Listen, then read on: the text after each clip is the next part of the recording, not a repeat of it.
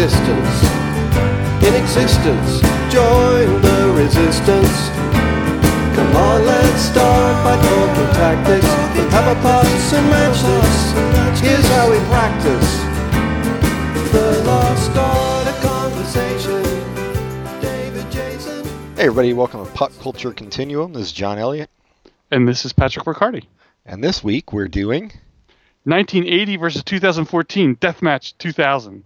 We yeah we kind of randomly picked 1980, so we're going to talk about uh, music, TV, movies uh, from this year Politics. versus that year, politics, of course, um, the year of of uh, our greatest president, 1980, of course. He uh, later changed his name to Ronald Reagan. He did, which was kind of dumb because the greatest president is pretty much a, a pretty bitchin' presidential name. Yeah, yeah. But I think it was an Actors Guild thing. There's Um, another greatest president already. Huh. Yeah, who later changed his name to Michael Douglas. Um, but 1980 ends up being kind of a it's an interesting year when you look at uh, the charts for all this stuff. Mm-hmm. And uh, a year I remember, so that's nice too. Um, what do you you want to start with uh, music? That sounds good. Okay. Great.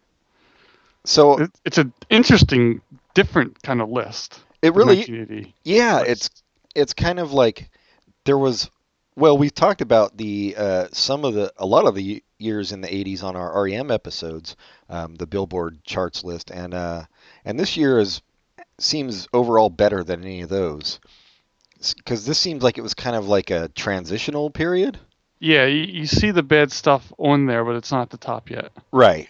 And it yeah, it's it's nowhere near as bad as like uh, 86. I think that was the worst one we had, but like number one song of the year for uh, 1980 is "Call Me" by Blondie. So I got no problem with that. No, me neither. An actual decent song. Uh, number two was another "Brick in the Wall" Part Two by Pink Floyd. I'm not a Pink Floyd fan, but I don't really have a problem with that song. I'm not a Pink Floyd fan. I don't, you know, I don't even know what that song is compared to their other songs. I pro- I mean, I've probably heard it a million times, but it, but it doesn't matter. It's it's a much more interesting song than what it is ever there for 1988 Right. 1987, 1986, all that that kind of thing. So yeah, that's neat. Let's well let's do uh, let's just go down the at least the top ten uh, for 1980, and then we can talk about some other stuff. So you got "Call Me" by Blondie, another "Brick in the Wall," Pink Floyd, "Magic," Olivia Newton-John, "Rock with You," Michael Jackson, holdover from the previous year.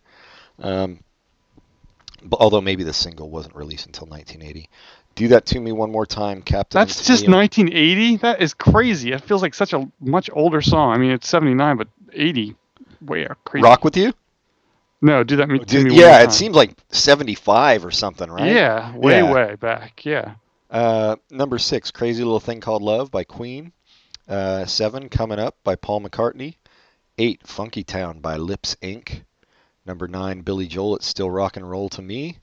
And number 10, The Rose by Bette Midler. So this is, yeah, it's a very interesting list and it's all over the place, which is Yeah, I was, I was just going to say it is all over the place. You have Bette Midler right beside Queen, but right beside Captain Tennille, right beside Michael Jackson. It's weird. And And, and not far off the top 10, you have that Gary Numan song. Cars, right. Definitely a very uh, post-punkish, Kraftwerkian song Yeah. very very different than uh, the later 80s charts um, yeah and then you've got you know smokey robinson cruising and a couple spinners um, i know i mean you do have the shit this year too the terrible songs like christopher cross That's exactly what I was thinking of when I said creeping up. I, I don't know if I've ever heard that song, but I just assume it's terrible. It, it's horrible well he's actually got two in the top 100 uh, let me find his other one because I, I remember looking at it earlier and seeing oh there his bitch ass is again I guess Uh, we lost all our Christopher Cross fans right about now. I think we lost those with our first episode. Um, we're not mellow enough for the Christopher Cross audience.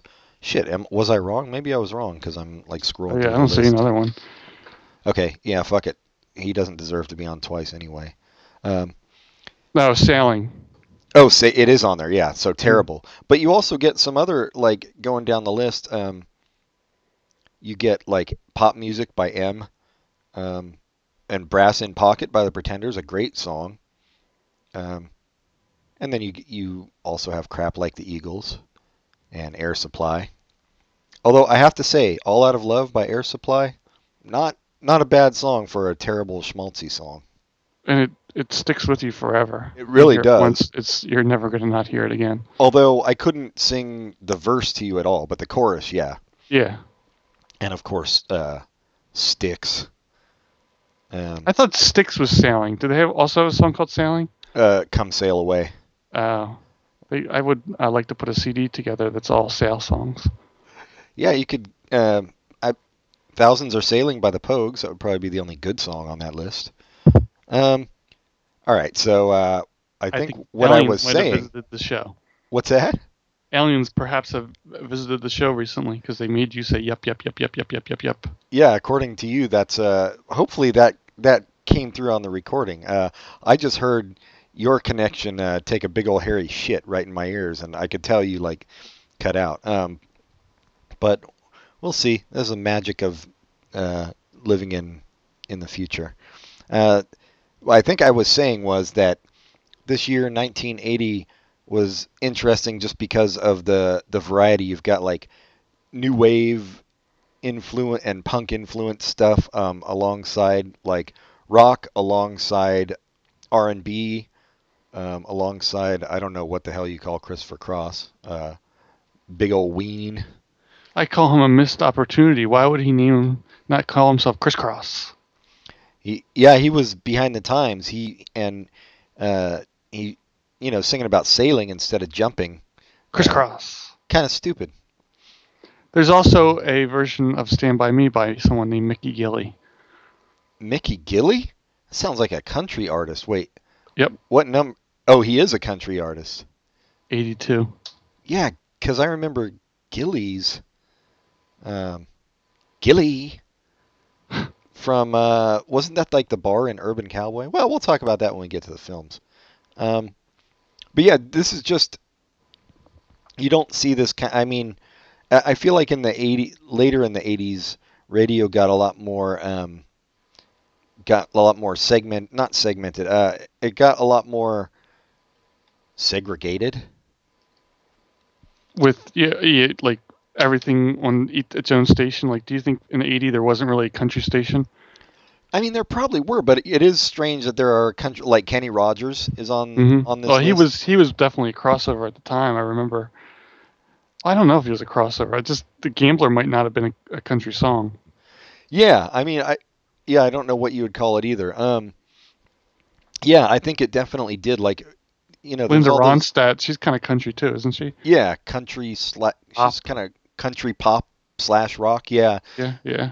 but you know, you hear the stories of uh, MTV like they didn't want to play black music um, until Michael Jackson's Thriller and uh, Billie Jean kind of broke that barrier. But I think that started happening more later in the 80s because I remember as a kid listening to the radio and hearing all this mishmash of stuff. Like it, there, I'm sure there were stations that were like R&B stations or whatever, but it was also played on the top 40 stuff. Right, right.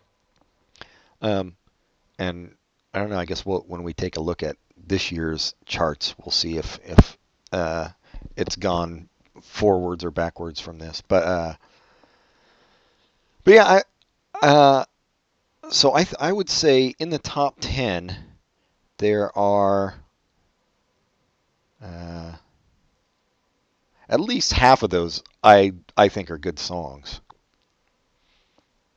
At least. Yeah. At least half, yeah. I mean, And I, even the ones that I don't particularly care for, I still can see why people like them. Sure. I would say probably Do That To Me One More Time is the worst of the lot. Um, yeah, but I can see why people like that. It's just not my kind of thing, and it's Yeah. definitely of its time. It hasn't aged well. No, it has not aged well. And, I think it's the one said, that's aged the least. The, the of that list, it's aged the worst. yeah. I, I, I, don't know. uh, Maybe the Rose. Yeah, The Roses, um, which was from the movie. Uh huh. Um, it was, and it was, she was supposed to be kind of like a Janis Joplin figure. So I, I think the music for that was kind of, you know, meatloafish. Um, it probably hasn't aged well, but I haven't really listened to The Rose for a long time. I mean, it's it's like a rock ballad, so I think it probably holds up better than Do That to Me One More Time. Yeah. But um, Whatever that is. a rock ballad. No, whatever that is. A rock ballad? No, no, whatever that quote is. Oh, a rock ballad.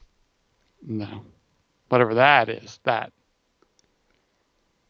A rock ballad is a uh, a rock song that is slower in tempo than a normal rock song. Yeah, but whatever that is. A rock ballad? Oh, I see. Do that to me one more time. Whatever that is. A rock ballad. I would think that it it refers to uh, getting a wet willy, finger in the ear. Because who didn't love that in 1980? Nobody. Precisely. A rock ballad. But "Call Me" is a great uh, number one song for the year. Yeah, that's a great song altogether. I'm a little surprised it is number one. I don't, I don't think I realized how big they were. From the soundtrack to American Gigolo. But American Gigolo is much later, isn't it? Oh yeah, American Gigolo didn't come out till 2007. Um, and yet this still was the the theme song to it somehow. No, yeah, I guess Blondie, like Blondie, was the um, the New York punk, in quotes, band that that really broke out. I guess the the Talking Heads did later on, but never as big as Blondie. I remember Blondie being all over the charts Yeah. back okay. then. Um, with this one and uh, Heart of Glass. Oh yeah. And then, of course, uh, like a year or two later, they had Rapture, and um, yeah. So that's that's much. I think I I realized that they got airplay. I just didn't wouldn't have thought any of their songs was number one for the year. So they were pretty huge. yeah, I'm surprised. Um, well, Crazy Little Thing Called love is number six. I remember another one, Bites the Dust, being really huge, but I don't even. I don't know if that made the uh, the top 100 for this year. That's from 19. I thought that was from earlier, but that's from 1980 as well. Yep, that's from 1980. Huh. and uh, Crazy Little Thing Called Love. They're both from the album The Game from 1980, but Crazy Little Thing Called Love was actually released as a single in '79. So maybe '81, uh, another one bites the dust. Is is bigger? Who knows? Um, but I, I mean, I even like Magic by Olivia Newton-John. I, of I don't think, you don't know it. You have to believe we are magic. Nothing can Oh, stand yeah. in our way. yeah, I think I do remember that. Um, and uh, coming up is a great Paul McCartney song because he does that kind of uh, rough rock voice on it. And uh, I mean, I can, you know, it's still rock and roll to me. Not a bad Billy Joel song for a Billy Joel song. Um, rock with You is great, of course. But then, yeah, you get to number 11 and it's Escape, the Pina Colada song. Yeah. But then right under that is Cars by Gary Numan, which we which we mentioned. Um, and then It's you've funny that I'm. I'm No, go ahead. not- the it's still rock and roll to me. It's funny that that's 1980. It seems too early to be that nostalgic. Yeah, well, but you know, he I think he was always more of a like late 50s early 60s sensibility. So uh, to him, I guess Back. yeah. Um yeah, it, it makes sense for for Billy Joel. He was he was more the brill building pop type songwriter. Um I mean, at the time he he was not not much older than 30. So it's just it is funny. yeah, it couldn't have been. He was like one of those dudes who was like a middle-aged man when he was 15. Yeah. Um I like that song though. I when I think about the that song, it, I think I've I, I don't think I'd want to listen to it on infinite loop, but I I think it's a fun song. Yeah, it's not like I said for a Billy Joel song. It's definitely not bad. And um, aside from Styx and well, you've got Kenny Loggins. This is it. Uh, I'm always surprised when I see Loggins' name and it doesn't have anything to do with Footloose. or uh, Caddyshack. Oh, you did that too. I forgot about that. Um, couple Eagles songs who were one of the all-time worst rock bands ever. Um, strange to see like Isaac Hayes had a hit, "Don't Let Go." I no idea what that song sounds like, um, but that he was still going then. Barbra Streisand and Donna Summer had a had a duet. Very strange. Don't know that song either. Did you listen to it at all? No more No. tears. It's an interesting cover to the album too. They're standing back to back, looking at the camera, daring us to question why they would sing together.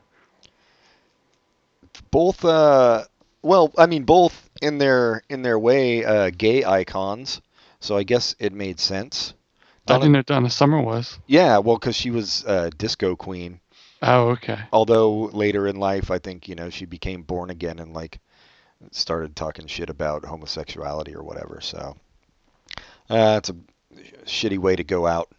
But uh yeah at that time she was. And on the radio she had another another one on the charts uh another really good song i think. Um the rolling stones of course they're bob seger pure prairie league.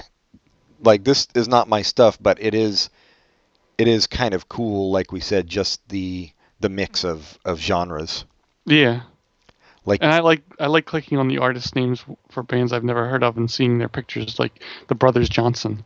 oh yeah, they did uh, Strawberry Letter number twenty three, and this song Stomp is actually really good. It's kind of a funk jam. I think I've heard Strawberry Letter number thir- 23, but I no I had no idea what they look like. Yeah. That, well, and that was a cover of a uh, Shuggie Otis song, and his version's much better. But they had a hit with it. Um, Fame by Art Irene Cara. I loved that song when I was ten years old. Because you wanted to live forever. I wanted to learn how to fly high. Um, which uh, fame Is that how that song was? I, I want to learn how to fl- fly, and then you it's like high, it's like REM kind of thing where it's I want to learn how to fly. Hi. Yeah, hello. Yeah. I think they had even Squiggy come in at some point. Hello. Uh, uh, but of of course, the greatest thing about Fame is uh, that they used they parodied the scene where Irene Cara takes her clothes off in the movie Fame for uh, the prettiest week of my life episode of Get a Life. And a lot of a lot of these songs, like I recognize artists, uh, Rupert Holmes, but I don't know the song Him. Um, Herb Alpert, Rise. Eyes, yeah. Where's the Tijuana Brass Band? he had to he had to let them go, man. It was too many mouths to feed. Their their rider was like you know, fifty seven bottles of Coke. I had, for some reason, I had the absurd idea that Herb Alpert was from long before he existed because there at the Museum Mechanique in San Francisco, there's all kinds of old-fashioned uh, coin-operated machines, and one of them was a bunch of monkeys who clashed cymbals in in in tune to a Herb Alpert song. So I thought he was from the 40s because why would there be a, her, uh, monkeys clashing cymbals in the 1960s? But I guess there was.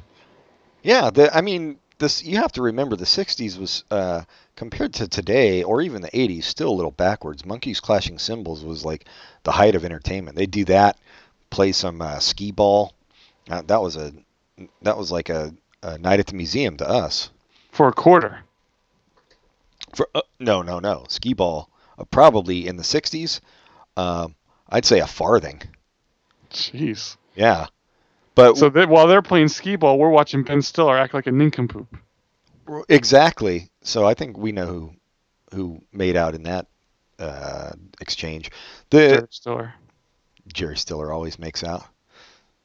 Yeah, Herb Alpert, also founder of A&M Records, so uh, we have him to blame for uh, signing Sting, or as I like to The call A? him, Stink.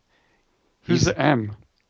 Um, the M is M, who did pop music, who is on this list as well. This list is is A&M heavy.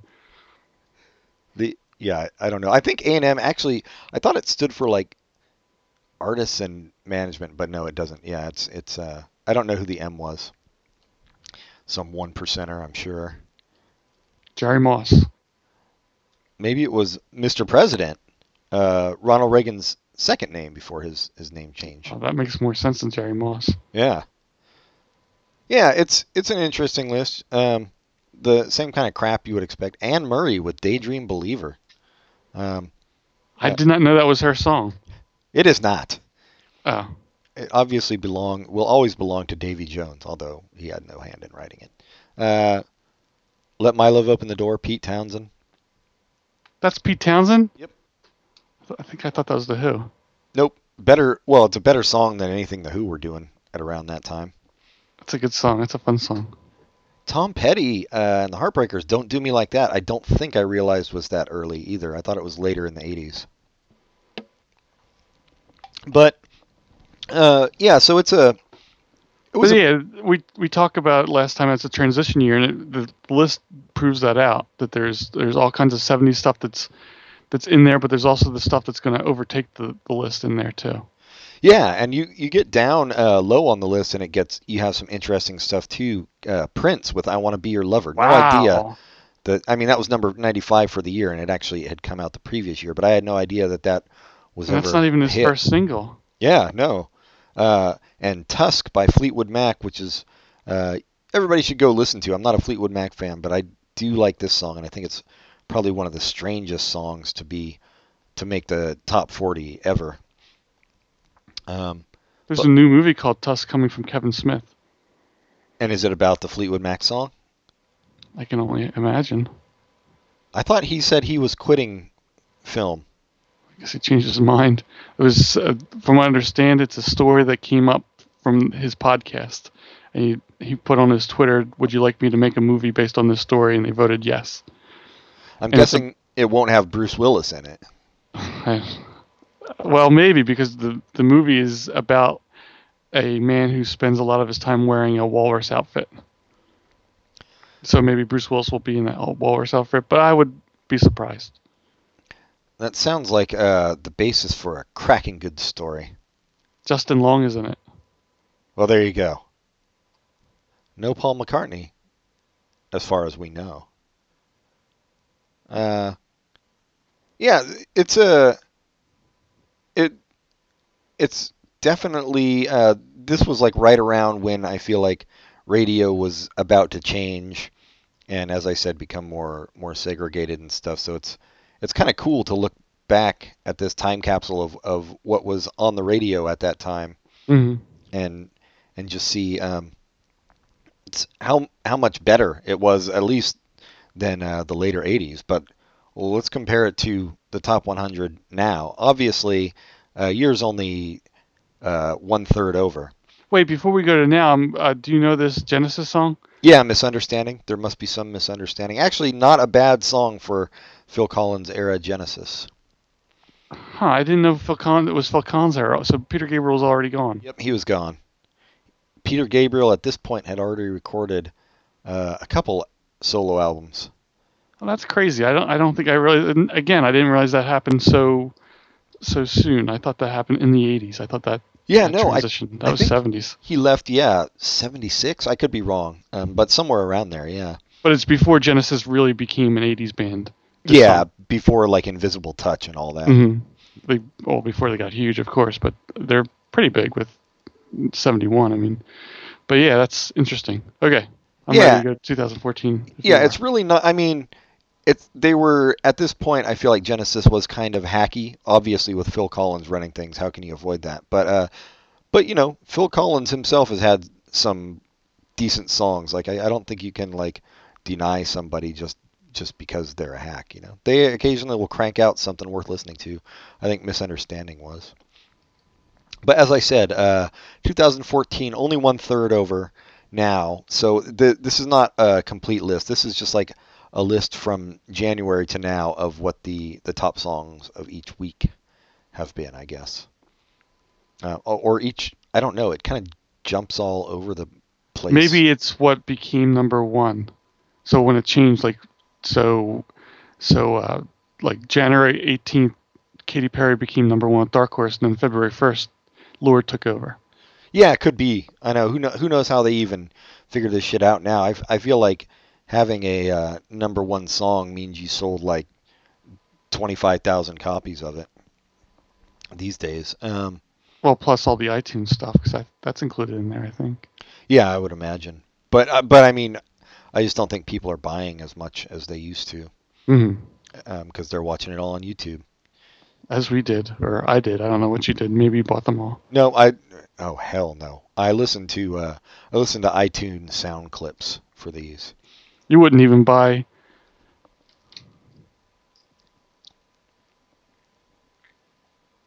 A rock ballad? anything. Um, so let's yeah, we'll we'll just go down this list briefly because I think neither of us are really all that familiar with a lot of these acts. Um, I Mhm. mean, some obviously everybody knows who Katy Perry is. I did not know who OneRepublic was, and from the sound of them, I, I thought it would be like some nu metal band. Oh, I had the the exact opposite. OneRepublic, I thought it would be a copy of One Direction, Boy band, yeah. It, but it was neither. it was neither. It was just a weird kind of Maroon 5 bland pop. Yeah, Uh, yeah. Counting Stars is the name of it. If for some reason you uh, you suffer some kind of brain injury and want to go listen to it, Counting Stars was uh, the first the first hit, I guess, of uh, of 2014. I consider that that kind of stuff a little bit better than things like Katy Perry and Pitbull, just because it seems like the Katy Perry Pitbull stuff. It seems they seem like so similar, like so similar to songs that have come before that when you start hearing it, you say you've heard that before, even if you never heard it before. At least with the OneRepublic song, it's kind of sounds similar, but it, at least it's its own thing more so than those two. Well, yeah, because like the Katy Perry stuff seems much more manufactured. I think you know they have exactly. they have like songwriters who just crank out hits like you know the for the American Idol uh, generation um, that they use and OneRepublic I am assuming is a band that writes their own material. Yeah, exactly. yeah. Although it did sound like the the and I didn't listen to the whole song, but what I heard it sounded like his voice might have been sweetened a little bit. Oh uh, yeah, I, I doubt that does not go on uh, with with bands looking to be major nowadays at all. I mean, I think that's probably everywhere, uh, unless you're talking about like Foo Fighters or something, who I assume make the charts still, but I have no idea. Um, yeah, that that that was not impressive. Uh, Pitbull featuring Kesha was not impressive to me.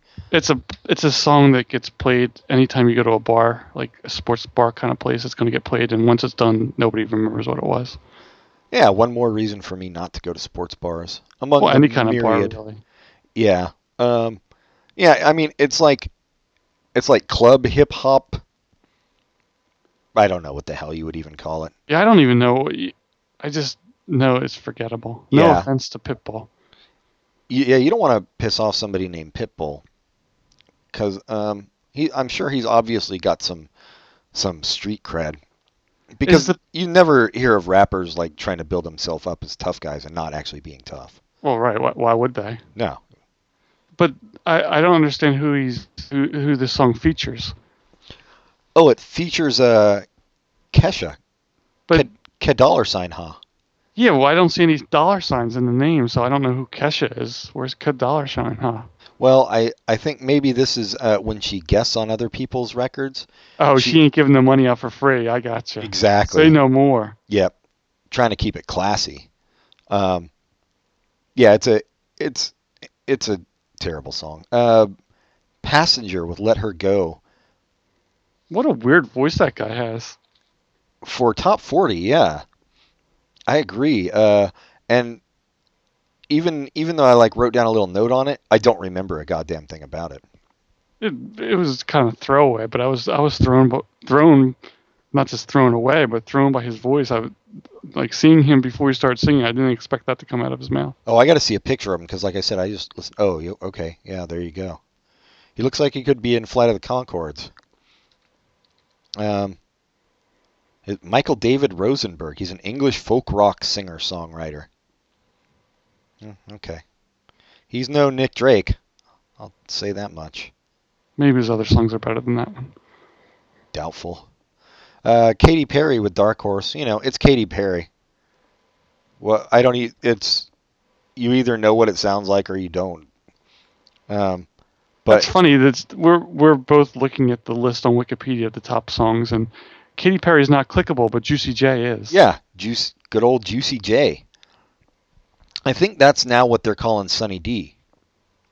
Oh, So, well, yeah. I'll start buying it then with a better name. Just product placement.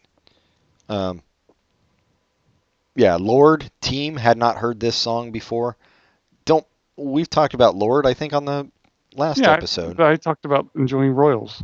Right, uh, which I don't not enjoy. Um, and this this was more the same. I mean, for for top 40 in 2014, not bad.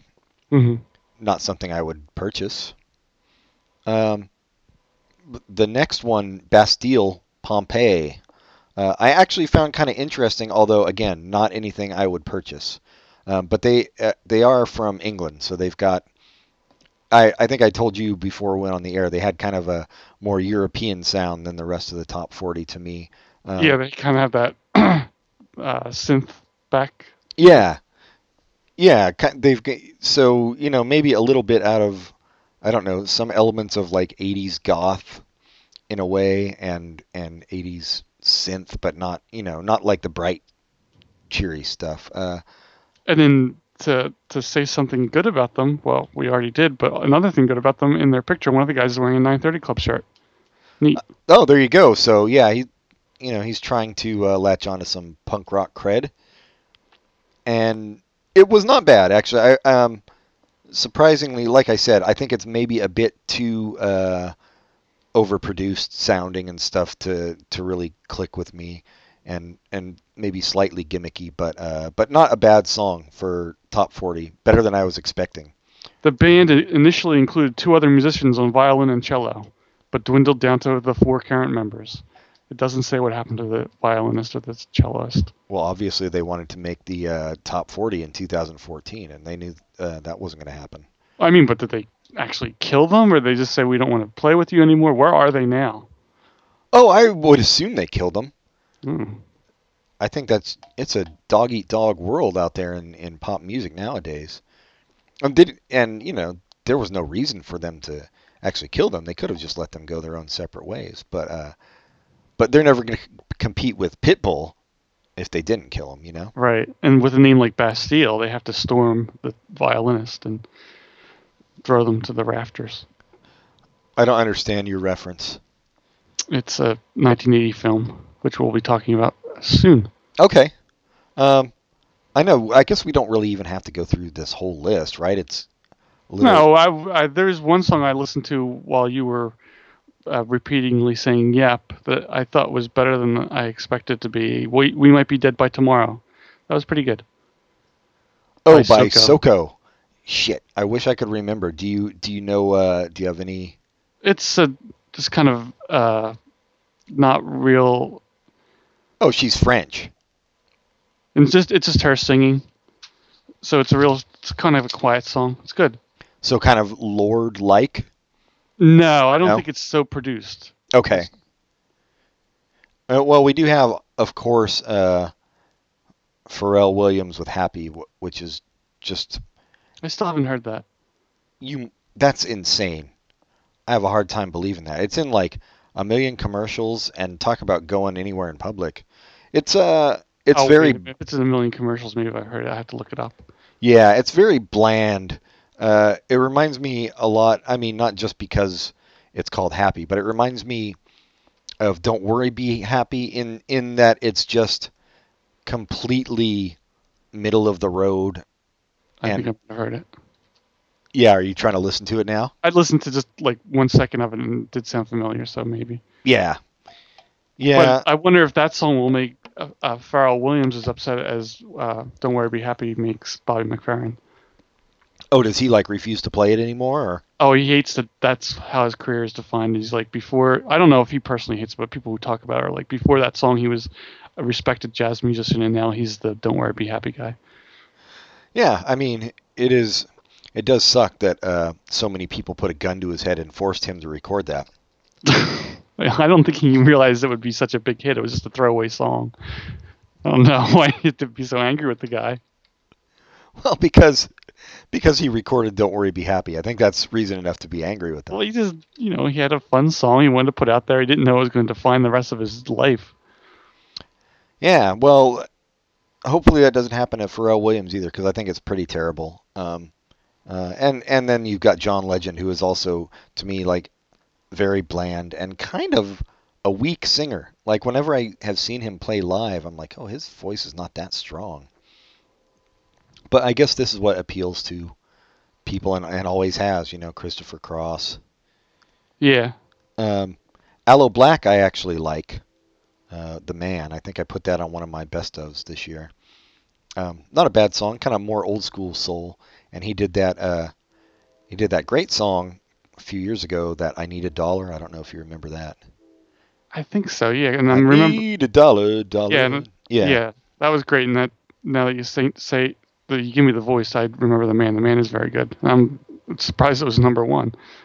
Yeah, no, I, I actually Nice. am too. Yeah, I was I was surprised and, and pleased by that. All right, I'm gonna have to check out Soko again because, as I said, I don't remember her. Um, but she's French, so I, I'm down. Um, DJ Snake and Lil Jon, the less said, the better. Um, Justin Timberlake, I think I can't remember if we've talked on the podcast. Uh, he did those two albums, the 2020 Experience, and it would have been good as one album uh, and with the song lengths cut in half. Um, and this song is not overly. It's like almost five minutes long, which is kind of long for a top 40 song, but not not a great song. And I I like Justin Timberlake, so. Um, yeah, what else? Iggy Azalea is all over the charts. I don't think I know her work. Uh, she's like an, a white Australian rapper. Oh. Yeah, it's Well, when you say white Australian, is is there anything else? Nope, not anymore. Um, uh, I think they, the Aborigines all, all just uh, moved to Ohio. They're like, they never this." they never called them Australians anyway. No, no. Um, And most of them probably, when they did those movies, they made so much money they they went to wherever they wanted to go. And Ohio is a very popular place, as your favorite basketball player mentioned this week. oh, LeBron James. Yeah, from what I gather from looking at Facebook, um, I think LeBron James must have invaded Russia and uh, brought peace to the Middle East and increased the minimum wage. But you know, uh, that's just going by how many mentions I saw. I didn't actually read any of them. Yeah, no. Well, what movies are you talking about for the aber- like uh, Walkabout and uh, Crocodile Dundee and Young Einstein? Oh, I was thinking that the gods must be crazy. Oh, of course. The, yeah, set in set in the Australian outback. The gods must be crazy. Uh, a whole movie about a Coke bottle. Not sponsored by Coke, No, Pepsi financed the whole thing. Ironically. And they thought it would be good reverse advertising, and it ended up blowing in their damn faces. backfired. Now, now Ohio's just uh, full of didgeridoos. So good job, Pepsi. Yeah. Oh, uh, Michael, did you listen to the Michael Jackson and Justin Timberlake song? No, Love never felt so good. You, you're not missing anything.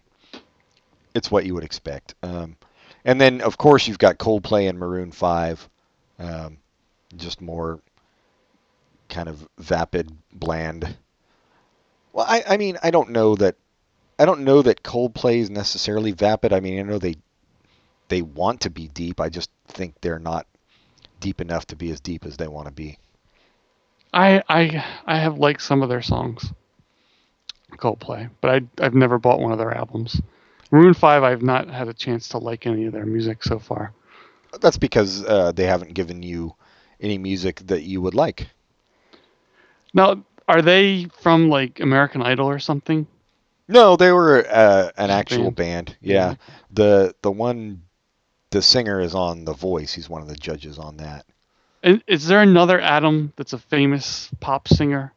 Besides Adam Levine, Yeah, I thought there was another one that I confused him with. um, there's wait, was one of the Chipmunks named Adam? No, that was Alvin. No, Alvin. Uh, Alvin. How's my Dave Seville? Incredibly good. Let me you. see. Adam. I'm just gonna look up uh, uh, Adam Duritz from uh, Counting Crows. No, that's that's too long ago. Yeah. The when I t- I just typed Adam into Google. Adam Lambert. Who's that? Oh, I think that's a that's a uh, fucking American Idol dude. I think Okay, that's why I confused it. I confused he Adam. the- he might be the one that's singing with Queen. Yeah, he's singing with Queen now. Okay, Um, yeah, that's it. ties what I it all back to uh, uh, 1980. 1980. Yeah. Well, what? Uh, yeah. Fuck. Uh, so I have to say, I have to give the edge to 1980 pop I would too, but I don't know if it's because of nostalgia or because it's better. I mean, I know all the 1980 songs because they've been playing so many times over the years, but I do I can't say that uh, that um or not ride like the wind, but I I, I don't know that do that me do that do that to me one more time is any better than I don't know Pompeii by, by Bastille or Counting Stars, or even Timber. So I don't know. I I guess 1980s is better just because there's nothing in, in 2014 that's nearly as good as Call Me. Rock ballad? Well, and there's also nothing I and and it's true like time will tell, but I feel like just objectively Brass in Pocket is a better song than anything on this list from 2014. Mm-hmm. And uh, as well as Crazy Little Thing Called Love. I I mean, I would even put uh, Magic by Olivia Newton-John in in the category of at least as good as the best songs so far uh, from the top 100 of uh, 2014 another interesting thing we, we talk about the variety that these there is not much variety there's a little bit you have the maroon 5 OneRepublic coldplay and then you have the the uh, Katy Perry stuff and you have a little bit of variety. You have some stuff thrown in there and you uh, you only have one song from a movie. The, the the 1980 one there's a ton of songs from movies. Soundtracks yeah. So soundtracks i guess aren't as big and i, I have not heard let it go. I assume it's it's it's fine. Uh, soundtrack music and it's i mean people love it so it must be good. Well, uh, preteen girls love it. For so for what's that what that's worth, I think. Um, y- yeah, there. I mean, there's some variation in musical style, but and yet I feel like there's almost a monolithic sound overall to the stuff today. A lot of stuff, yeah. I agree Yeah. I, and I think the variety is not as there is some variety. So like, let's put a number on it. There's there's there's a lot of ones and twos and threes. But I think in the '80s there's ones, twos, threes, four, five, six. It goes like one to ten. It's just more varied. Right, much more stark contrast. Yes. Whereas the ones from this year, you could play next to each other um, at probably any club, and nobody's gonna like be like, "Wait, what the fuck are you doing?" Yeah, there's a couple on here that will be a little bit weird, but it ends fast enough that people wouldn't care. But if you played Stand by the the country version of Stand by Me after Call Me, it would be a little weird.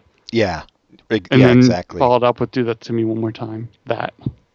Exactly that. A rock ballad? Um, should we take a break before we go to movies and TV? I feel like those will be a lot quicker, probably. Sure. probably. So, uh, all right. Well, let's do it then. Let's take a quick break. We'll be right back.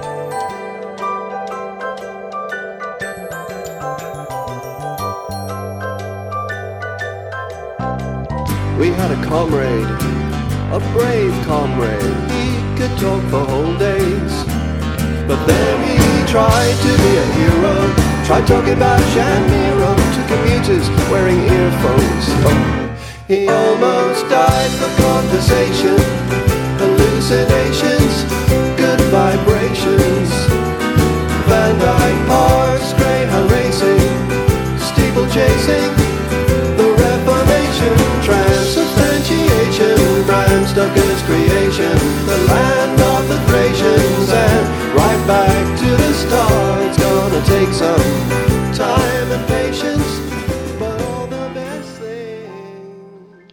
We're back, and uh, now we're going to look at 1980 in TV. Well, versus 2014, but we're starting with 1980 In movies. in movies. I'm sorry. Um, and so, number one is really no surprise to me.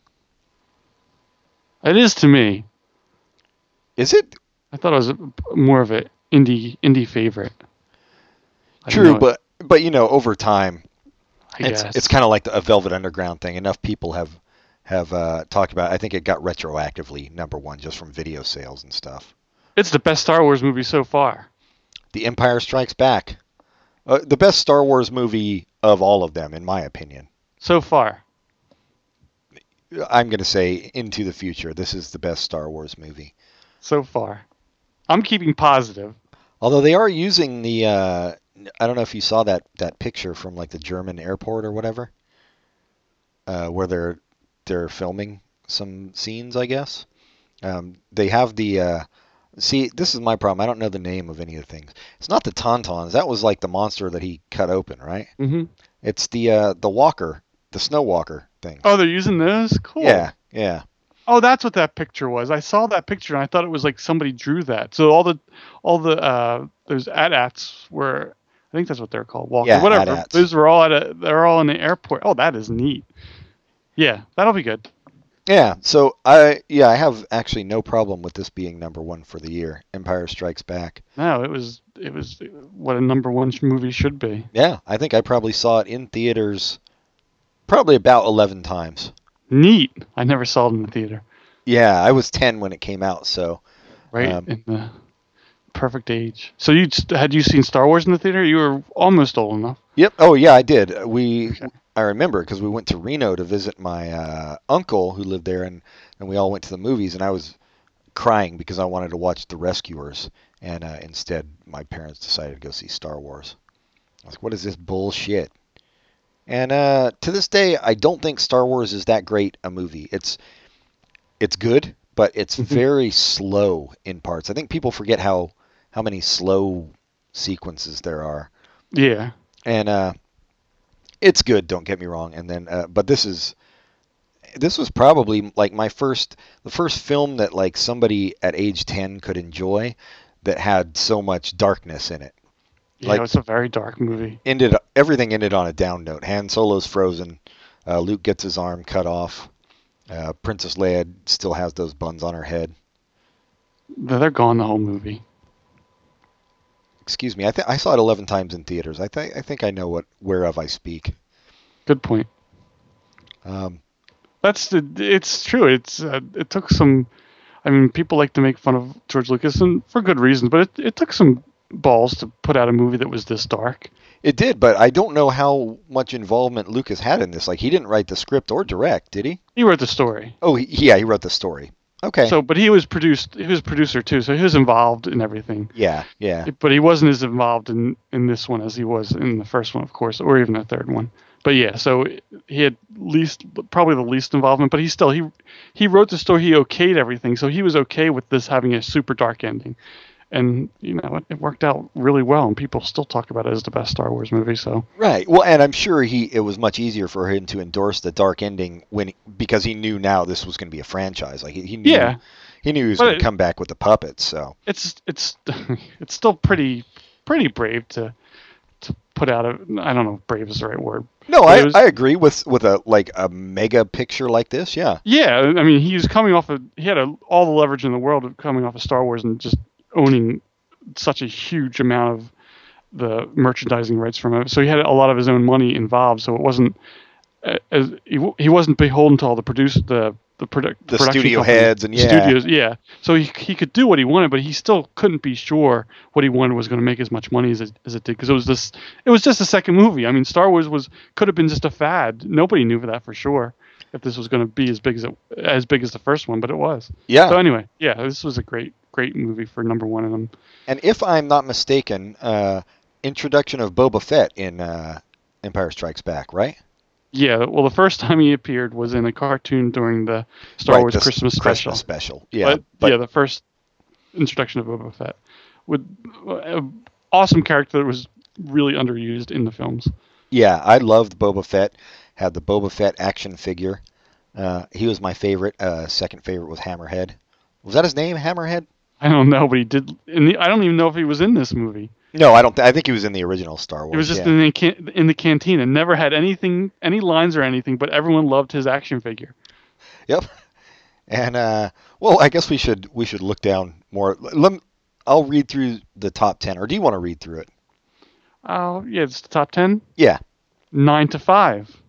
Stir crazy. Airplane. Any which way you can. Private Benjamin. Coal miner's daughter. Smokey and the Bandit. Two. The Blue Lagoon. The Blues Brothers. So you got some crap in there, but uh, any which way you can. Clint Eastwood and uh, Monkey. Smokey and the Bandit two. Smokey- Burt Reynolds and a monkey. Yeah, exactly. Uh, the Blue Lagoon, Brooke Shields, and a monkey. Um, so monkeys were big this year. The Blues Brothers, two monkeys in suits. That's really racist, dude. Uh, the nine to five I loved. Another one I saw in the theaters probably ten times, uh, along with Airplane.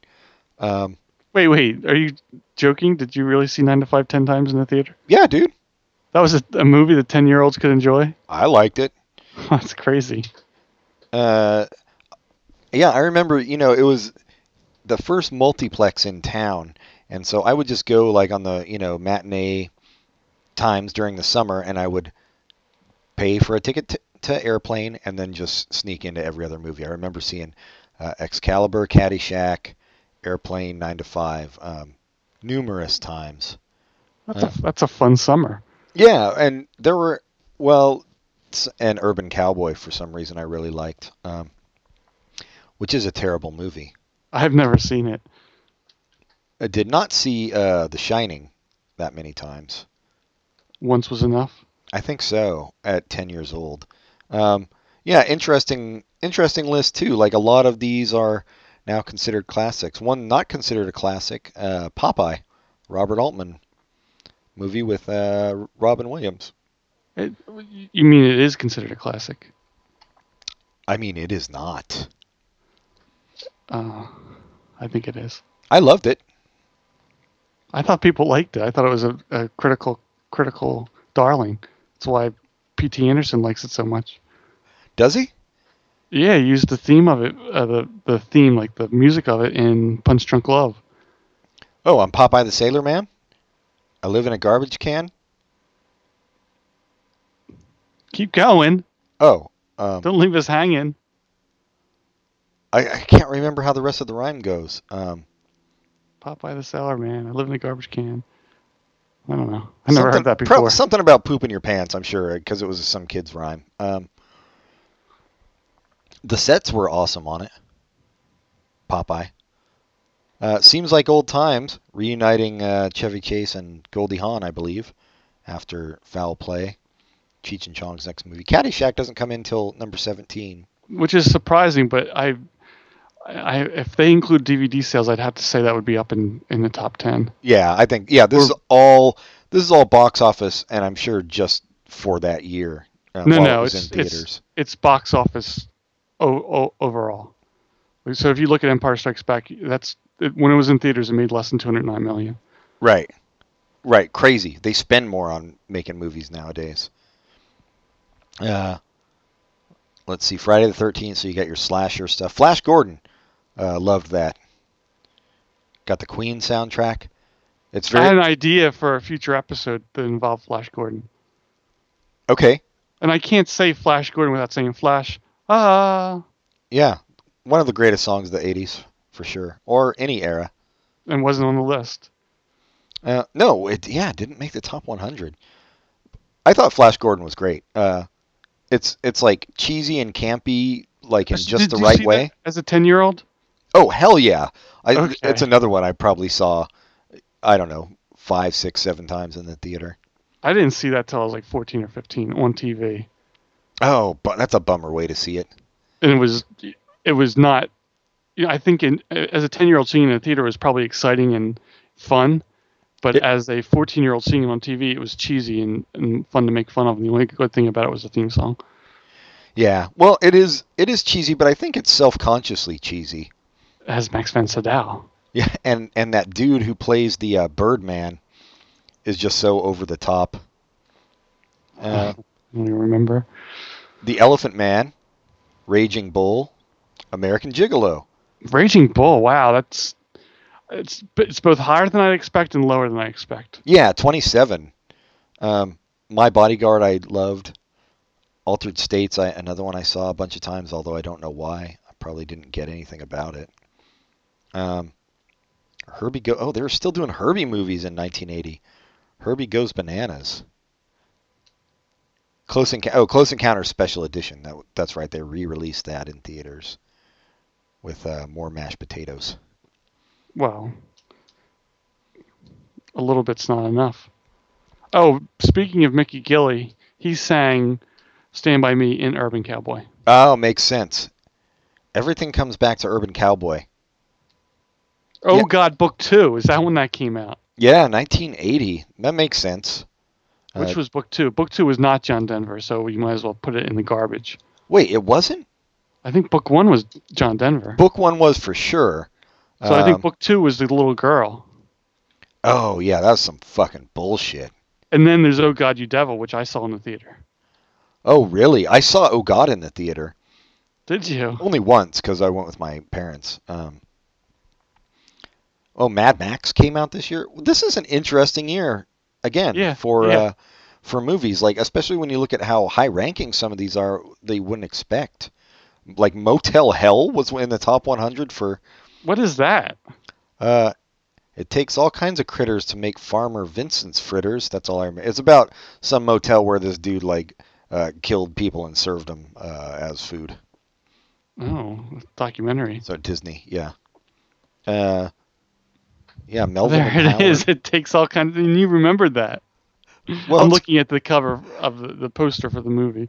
It takes all critters to make Farmer Vincent fritters, well, and it- then there's a, a bunch of heads that are buried up to their necks. Yeah. And it said above the heads it says, "You might just die." Laughing. yeah, it wasn't nearly as funny as it thought it was, but uh, yeah, prom night. A lot of slasher movies coming in here, but yeah, this was Oh, and guess who starred in Motel Hell? who Rory Calhoun. Rory Calhoun. Yes, I did know famous of The that. Simpsons. Uh, who, much like uh, Rod Steiger and who's the other guy, uh, Lawrence Tierney. Uh, yeah, uh, an old actor who was famous on the Sim- got f- fame later in life on The Simpsons, and uh, scared the remember The shit out of everybody. No, I don't remember him on it at all. Oh, I don't know. I don't. I think he might have been dead by the time he was mentioned. But there's an episode where Mr. Burns is trying to uh, get a bunch of, of Santa's little helpers' children and turn them into a Oh, yeah. Sure. And in that episode, the little puppy stands up, and Mr. Burns says, "Oh, look how cute! He looks like a young Roy Calhoun." So everybody go see Motel Hell. I, yeah, if you're a Simpsons fan, at least. I think. Uh, I think Wolfman again. Jack stars in it. Who does Wolfman Jack. in Motel Hell? Mm-hmm. Oh man, Wolfman Jack was still a thing in 1980, I guess. That's strange. I I had Wolfman. Ja- Man, he died young, and he died young. But it seemed like he should be so much older. I remember when I was a kid, I thought Wolfman Jack must be from the '50s, and why is he still around? And why is he still like not dead? And he died in '95, and he was only 57. Damn, he looked like he was at least 60 from the first time I had ever seen him, which had Exactly, to and the, the 70s. I, and the idea I had was that he was a '50s DJ. I guess he was a '60s DJ. yeah, who played 50 stuff. Oh, that was his deal. Okay. I think he started out. I don't know if he started out or he moved like over the border in Mexico. He broadcast from there, like he was some like some kind of pirate station almost. Um, why that was necessary, I have no idea. Not really going to look up Wolfman Jack to find out.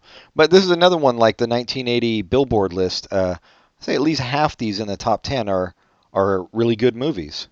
Let me look at the top 10. Uh, Empire Strikes Back, good movie. 9 to 5, fun movie, good movie. Stir Crazy, I assume it's a good movie. Uh, Richard Pryor and uh, Gene Wilder uh, after the hit Silver Streak come back with this one. Uh, I Really, there's. I thought Stir, Stir Crazy was the first one. I just remember them being in jail and having to do some play cool. Anyway, I remember it being a fun movie, so I'm going to say it still is. Airplane's still funny. Any which way you can. Uh, no, that's No. not. I'm not going to call that a good movie. And Private Benjamin. Oh, we'll call it a good movie, even though I don't know if it is or not. Coal Miner's Daughter, I've never seen. Smoking the Bandit, no. Yeah, more than half for sure. yeah, Blues Brothers. Uh, yeah, Yeah, Private Benjamin probably was a little over my head at the time. Yeah. I think that's. Oh no, that's not. The, I thought nine to five would have been over your head. I know, no, it was just goofy enough. Yeah. I think nine to five. Uh, whereas Let's Private, take. Oh yeah, Private Benjamin was rated R. Nine to Five was PG. Yeah, it Yeah. was goofy. Let's take a moment to talk about the fact that Dabney Coleman was never as famous as he should have been. never. And I mean, they tried to give him his own TV series a few times. Yeah, and it was great. Buffalo Bill was a really funny show. It was him and um, Sig- not Sigourney Weaver. Geena uh, Davis. Geena Davis, and it was a fun show. And it, it just they it didn't have the ratings or whatever, but it was critically acclaimed. Dabney Coleman is uh, is a type. I think much like uh, I mean I I see him more as a character actor, so I I can see why he never like really made it as a leading man. Mm-hmm. I can see that too, but just more like meaty parts. It just seemed like he was always getting crap. Yeah, no, it's true. and he Maybe could do much better work with with you know if we went through a bunch of old movies and, and found some like 80s 80s movies i bet we would have found a lot of roles that he would have been better in whoever was in it yes, no, I agree. Um, yeah, who knows? R.I.P. Dabney Coleman. Is he dead? Nah. Oh, just his career. Yeah, but his career ended in 1981. Um, Cheech and Chong's next movie. I I guarantee you, Cheech and Chong shit doesn't hold up. Uh, yeah, I, None of it. I I would imagine. Although, again, when I was a kid, Up in Smoke probably the funniest thing I'd ever seen. I, I've never seen anything Cheech and Chong. Caddyshack holds up. Caddyshack's still funny. Airplane obviously holds up. I I Caddyshack, no, Caddyshack does not hold up, but parts of it do. parts If of it, wa- yeah. Have you watched the whole thing? Because the whole Nope. thing with the the girl being being uh, Pregnant. pregnant, it's just so boring. You just want to fast forward through that. But everything everything with Bill Murray and Chevy Chase is super duper funny. Uh, I think you're forgetting the real star of the movie. Yeah, Ted Knight. Ted Knight Yeah. elevates everything he's in. He, really he really is good in that movie. I, and I did forget him. I, and I also forgot Rodney Dangerfield, who's fine. He's fine in the movie. Yeah, yeah, How no, he, he is is really shown by the sequel, which would not be good even if he was in it. But him not being in it makes it about a million times worse. well, yeah, because they used uh, Jackie Mason in, in his Who- role, right? He's who even Ted Knight could not save. Right. No, Jackie Mason just comes across as very hateful. He really does. Um, yeah, Ted Knight. I mean, I even watched Too Close for Comfort just for Ted Knight. So Did you know? And I just found this out recently, maybe the past five or six years, that there was a spin-off of Too Close for Comfort. With with he was still in the in the main role, and I think it was the network kicked the show off and went into syndication. But he moved to a small town and ran a newspaper. is that true? That's that's a God's honest truth. So they they did a spin off of a syndicated show. Well, no, I mean it was it was was Too Close for Comfort a syndicate. No, that was a, a network show. Hell Wasn't no, it? was it? Yeah, I it was on. A- I looked it up. It was on ABC. But then after ABC kicked it off, it had its own show. Oh, wow, was Monroe in it? Yeah, I don't think the daughters were though. Oh, yeah. The, I would have stopped watching at that age then, because the daughters were one of the main reasons to keep watching as a young child or uh, adolescent. I cannot imagine watching that show. No, it's it's fucking. It, I knew it was terrible then, so there's Yeah, no I way didn't. it's it's holding up now. Um, Something cow. What was his little? oh yeah, his little cow that he because he was a cartoonist. He Cosmic Cow. Yeah. cosmic cow. Yeah, I think the we need to stop speaking of this uh, horrible abomination. Uh, let's go to 2014 movies, and uh, once again, Oh, and The Shining. yeah, the Shining. Yeah, I mentioned. I We, did mention it, but that's a really good movie. So yeah, it, it's uh, uh, you know, people talk a lot of shit about the 80s, and maybe later in the 80s, uh, things did get worse. But this was a Actually, really good year for movies. look at the the classic movies. I mean, em- let's include Empire Strikes Back, and I know people disagree, but I think that's a classic. Oh, I think so. Yeah. Empire Strikes Back is a classic, and this is one year. The Shining is a classic.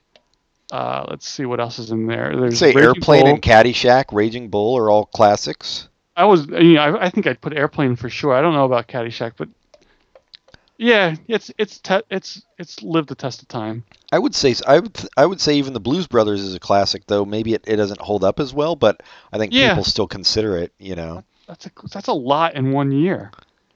Used cars is. I'm just going down the list before we go off and just looking at other. Used cars is a really funny movie. that Jack didn't- Lemmon and Robin Williams is that it? No, the, Ja- the- Kurt Russell, Kurt Russell and um, Jack Warden. Jack Warden. Sorry, that's who I meant. Yeah. Yeah, the, the red-haired guy. Yep. Really funny movie. Another great another great character actor, Jack Warden. Oh yeah, any anytime he'd be in something, it was worth it. Oh, and that was directed by Robert Zemeckis. He really lost his way eventually. Yeah. Uh, anyway, I'm I'm sorry. I was I was stuck at the, the top of the list when you were going down. Oh, and the Gong Show movie. Oh no shit, the Gong Show movie. Uh, yeah, no that it was a, a really good year. Even I mean, I never saw Ordinary People. I know it won the Oscar, um, so I assume it was maybe good. Although it seemed very uh, kind of touchy feely psychoanalysis, maybe a bit. I think it was probably good. I don't know if it holds up, but I think it was probably a good movie. Good cast. Excuse me. Directed was- by Robert Redford, I believe. Is that the right? first one he directed? I think it so. was? Yeah. Yeah, well, that's neat. Yeah, lots. I mean, you could even say Friday the Thirteenth is is a classic of its genre. Yeah, Um, Yeah, The Elephant Man, I think, would probably be considered a classic. Oh, for sure. So this is this is a crazy year. I, I can't imagine if we looked at 81 and we can pretty easily do do that by changing one number that there would be nearly as many classics in it. This is a, a really amazing year that we picked just um I'm wrong. Anyway, oh, there's a lot of good in 81 too. just the the uh, Raiders Lost Ark and on Golden Pond are the top two. oh movies. yeah, yeah, sure. Yeah, no, the excellent movies this year. Uh, Melvin and ha- well, Melvin Howard probably not considered a classic. Um, Heaven's Gate definitely not considered a classic. No. Um, Oh wait, uh, going back to 81 for a second. That's it. There's those two, and I'm going through the rest of the list. And there's nothing else in the list that's nearly as as classic as those two movies. And we look at 1980, and I think we we we said about 10 or 15 of them. It's crazy. What a great year for movies. really well, and as I said, I think My Bodyguard is a great movie as well. Um, in the in that genre of like teen. I mean, it's not a it's not a Porky's teen movie. It's like just a, a high school coming of age movie. Mm-hmm. Mm-hmm. Uh, yeah, no, what a what an excellent year. Uh, even American Gigolo was a was a good movie. Uh, I don't know if that one holds up either, but Did that launch Richard Gere's career? I believe so, already- yeah. I think he might have been in Days of Heaven before that Terrence Malick film. But I think this was like his big, you know. Um, star. well, all right, I'm gonna let you read the top ten for 2014. Captain America: The Winter Soldier, The Lego Movie, X Men: Days of Future Past, Maleficent, The Amazing Spider-Man 2, Godzilla 2014, Transformers: Age of Extinction, 22 Jump Street, Divergent, Neighbors. And I like the comic book movies. I have seen exactly one of these. Which one? Uh, X-Men: Days of Future Past. Did we talk about that? Nope. What'd you think? I thought it was decent. Uh, I thought it some of it in the middle got really long and drawn out, um, and maybe didn't have a, a superhero movie pace to it. Um, but overall, I thought it was it was good. It had nothing to do with the original comic, almost at all. But uh, No, but as far as adaptations that you could do in a movie, I, I thought they did a pretty good job. yeah, much better than X Men Three. I'll say that. Uh, yeah, and it kind of eviscerated X Men Three and made it go away forever. Oh, spoiler alert. Yeah, well, I mean, they just kind of retconned it so that X Men Three, a lot of shit just didn't happen in that one, right? Well, the end of it made it that way. I mean, some of the stuff they just ignored, but the end of Days of Future Past kind of eliminated. X-Men. Right, right. Um, yeah. So, how many of these have you seen, Pat? Uh, let's see. I've seen one, two, three, three. So, I mean, I would like to see Lego Movie because I hear great things about that. yeah, me too. I've heard. And Godzilla, I would I probably want to try to see that because I've heard pretty good things about that. But other than that, I'm not real interested. I will see. I'm sure I'll see the Lego Movie. Um, I'll probably see Captain America: Winter Soldier. Um, the rest, I'm not all that interested in. I mean, like if Neighbors or 22 Jump Street was on streaming for free and I was bored, I might watch one of those. I'd probably watch Neighbors. I'd skip 22 Jump Street. I saw 21 Jump Street, and how I just didn't think it was that good. Yeah.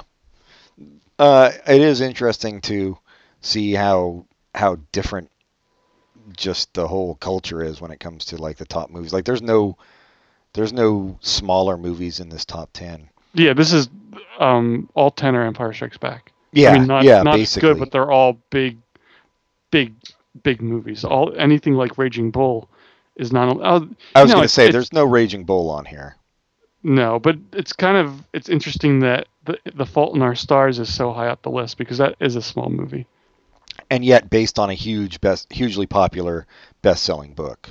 Right, but a hugely popular best-selling book that's about a girl that's dying of cancer. Right. So no, it's not the Hunger Games. It's not like Divergent, which is another that's based on a book, but it's an action movie. It's just it's a it's a small movie that is it's based on a book, so it has something behind it, and that's why it's big. But it's still it's it's nice that that one is so high. No, true, but it like I said, uh, they're they're betting still betting on a sure thing in a way. Like it's not it's not like betting on the story of Jake LaMotta Right, right. um, because it was it was already a hit. Yeah, uh, man, it's this is strange. I haven't I've seen I saw Mr. Peabody and Sherman. That was fun. Yeah, it was it was decent. Um, No, but it's it's it is a different culture because I think the movies that people were going to in the theater in 1980, the, the I'm not talking about the comedies, the good movies that are in this list that uh, we're a little surprised that are so high, but they are. Is Urban Cowboy a, a drama? yeah, drama. So that kind of movie, I guess people watch it on video because you can't find aside from uh, the the Fault in Our Stars, and that's it's a kids not a kids movie, but it's a young Young adult, adult, movie. so right? We're not going to. That's not really the same thing. So there's nothing that's like that in the top twenty. No, no, not at all. Um, and I, yeah, it's it's strange how many of these I have not seen. Um, Well, I haven't seen a lot of movies this year, so I'm not I'm not real surprised. did you I see the RoboCop remake? Nah. No, yeah, me either. No interest. Oh, it's really nice. To, and here's the first one I can say would would be as good as I know of which one it's going to be. Go Number ahead. 27, Grand Budapest Hotel. Oh, I am that's really not happy what I to thought. see that it's as high as it is. I thought you were going to go with number forty-six, I haven't Uh, gotten down that far yet. Uh, Chef, which I think is an actual Oh, I haven't seen small that. movie. So I haven't seen it either, but um, from everything I hear, it's really good and it's an independent movie. So Well, Grand Budapest Hotel is is. I mean, those those guys don't have a lot of behind them. They have as much as as Chef. I suppose. Well, I mean, Chef is directed by a guy, guy who directed Iron Man. True. That's true. Um, yeah, Muppets Most Wanted. Yeah, not not as interesting a list. I mean, and maybe it's just because we're so close to it too, and and maybe some of these will, in time, you know, uh, emerge as classics as Well, well. think- but it I really is a lot of tentpole movies. I think Lego Movie is going to be a classic. I think that kind of thing will be a classic, but it's it's definitely a different culture. The action movies, tentpole movies, are a bigger deal than they were in 1980. I mean, they were just not even thought of. I mean, Jazz Singer's number 22. Good luck with that now. Right. I mean, I don't even see a Tyler Perry movie. Did he not do it? Oh, there it is. Okay, 55. I'm just a Tyler Perry movie would fit in with 1980 movies better than the other stuff, even though I don't like it. Yeah. Yeah, it's it's just not super interesting this list Mhm. from 2014. Um, though I have no doubt some of these movies are good, but Oh um, yeah, I mean, there's stuff I just don't know that, especially when I get down here in the '90s. uh, I I see the titles and they they're probably good movies. And they look like they're independent movies. So or foreign, yeah. exactly, yeah. It's it's surprising that these movies are as high up as they are. Really. Yeah, well, again though, we are only uh, one eighth Yeah. of the way through the year, yeah. so um, yeah, well, yeah, I don't have a lot to say about 2014 movies either. Um, The Railway Man. That looks like an interesting movie. That's pretty. It's pretty far down, but it's pretty. Oh, Veronica Mars is 73. That's nice. oh, good. I'm glad. I'm glad that did I mean, I- something. Um, I guess there's more than no, there is. So that's good. There's been 343 movies out this year, and it's in the top 100. Good. Um, So Yeah. yeah. but you have to get below 50 to get to stuff that's that's more varied than the stuff above 50.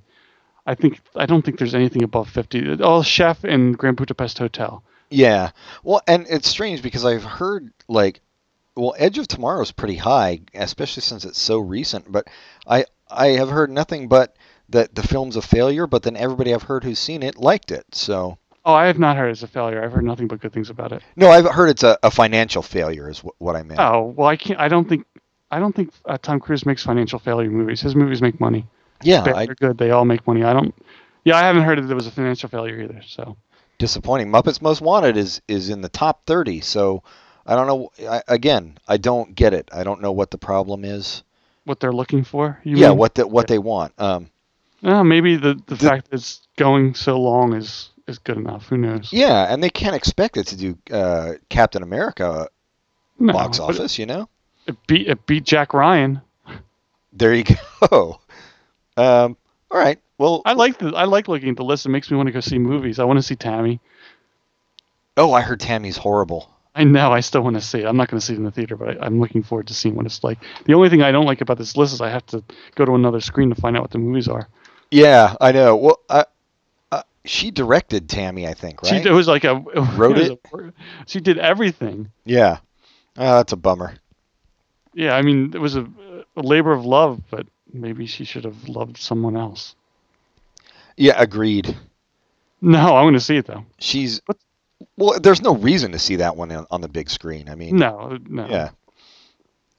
All right, yeah, I'm ready to go to TV. I, I, I think. Okay, Yeah. so TV, the top shows for 1980, 81. You know how the TV seasons are. Um, so Dallas is number one. So, uh, you know, uh, 60 Minutes number two. Which is amazing, amazing that 60 Minutes was the number two show of the entire year. Well, Crazy. it's three channels. Three channels, but still, there's something else on the other channels. Is this because I had football before? I, no, because football's not in the top ten. Yeah, I don't get it. I, I that's another change in the culture. Yeah, 60 Minutes number two. Well, we'll see when we look at 2014. Uh, the Dukes of Hazzard number three. Who are now doing commercials? What?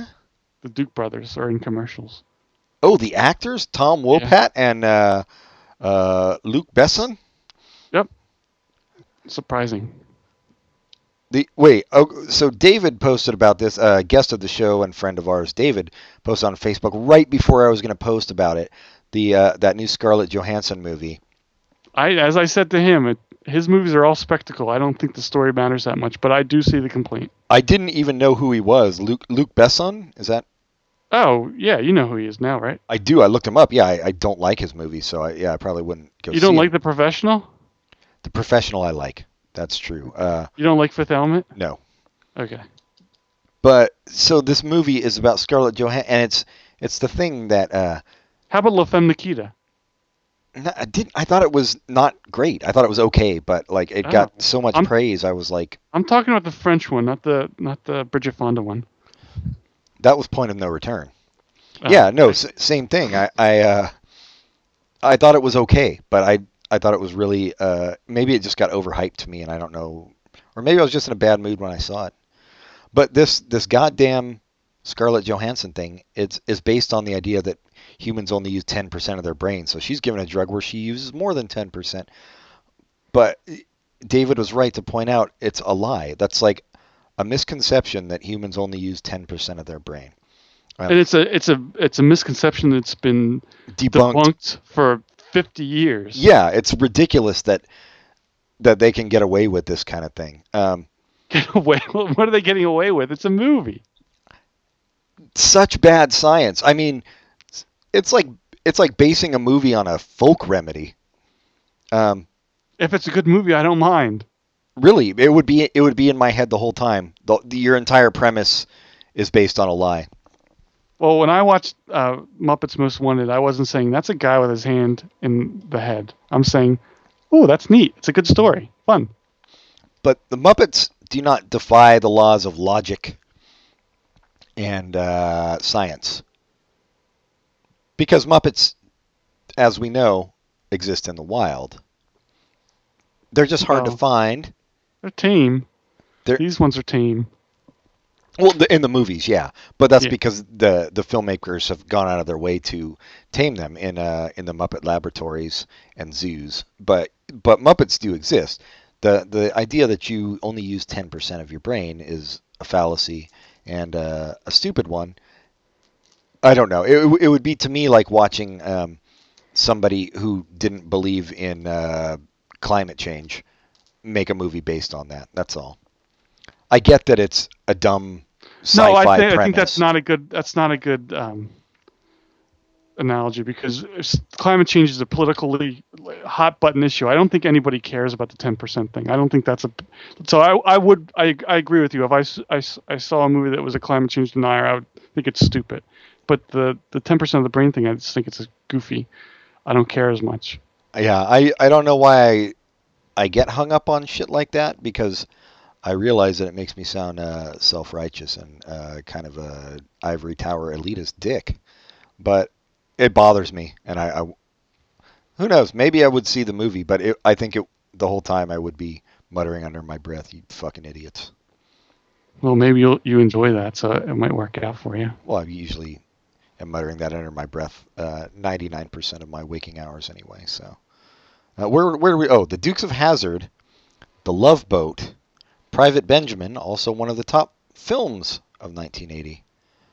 Uh, Mash, House Calls, The Jeffersons, Uh, a tie for number nine. The two of us, I have no idea what that is, and Little House on the Prairie. Oh, Michael Landon. It's dreamy with his locks. Um, and well, I don't know why they call it a tie for number nine and then they skip to number eleven because then shouldn't ten be its own thing? If nine The is two, tied. the two of us starred Peter Cook. Oh, Dudley Moore's old partner. Yeah, crazy. That can't have been good. It was a remake of a British sitcom called Two's Company. Was it really? Yeah. Oh, I thought it was going to be Steptoe and Son. Uh, Two's Company had Elaine Stritch. oh, who we've Who spoken of before, who who scares me. Yeah. Um, how about we do a future episode of, and when I say future, I mean le- next week of Lucy versus Lover Come Back.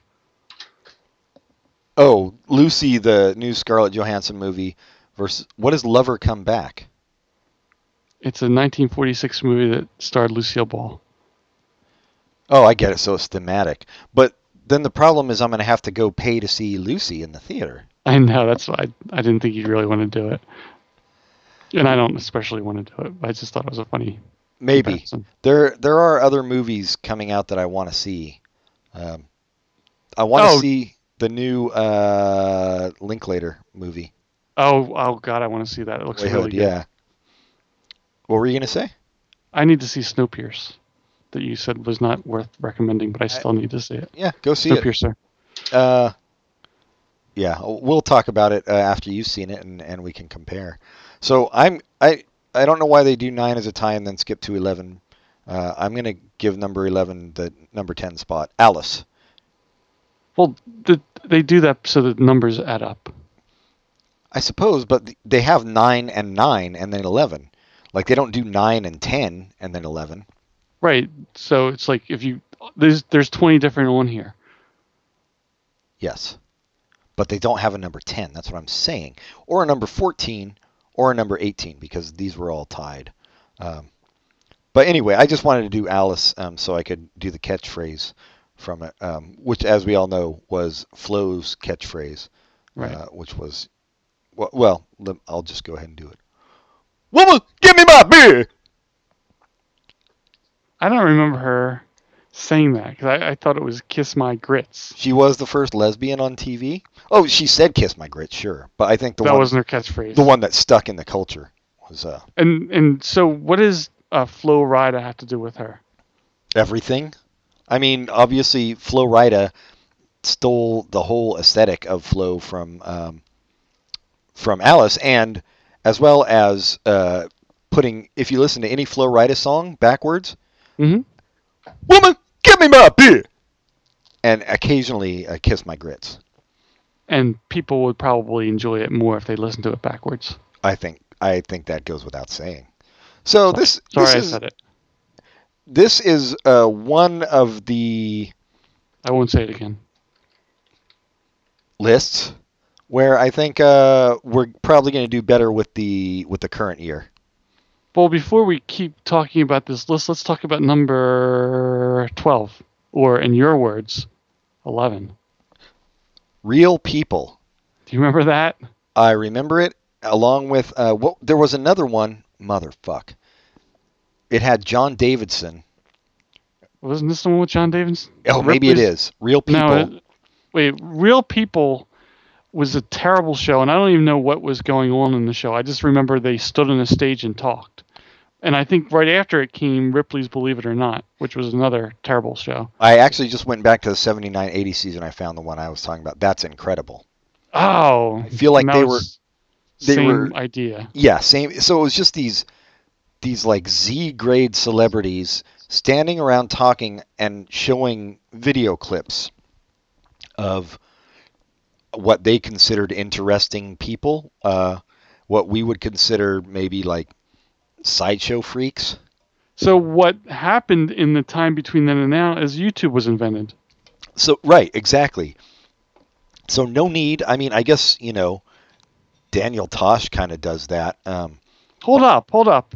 So right now in 1979 and 1980 there was a show called Flo. So that spin-off was popular enough to be in the top 20 for one year, but then it was off the next year. Yeah, yeah.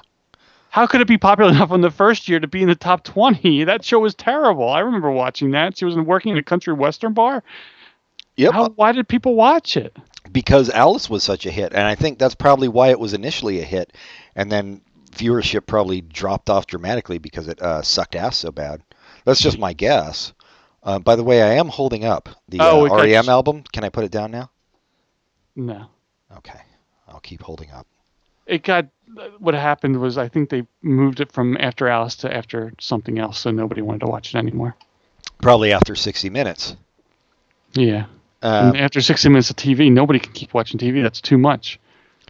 I, I would say, aside from 60 Minutes, um, this is all a bunch of shit. I mean, I, I don't think any of it No, Mash holds up shit. well. Yeah, Mash yeah. holds up. Mash, we, not, Mash. You, you don't like Mash, but we disagree on MASH, but uh, Magnum PI is not bad either.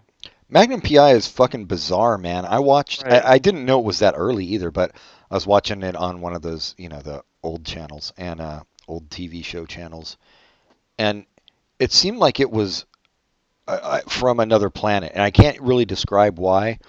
Um, just the dialogue was very bizarre, and the situations.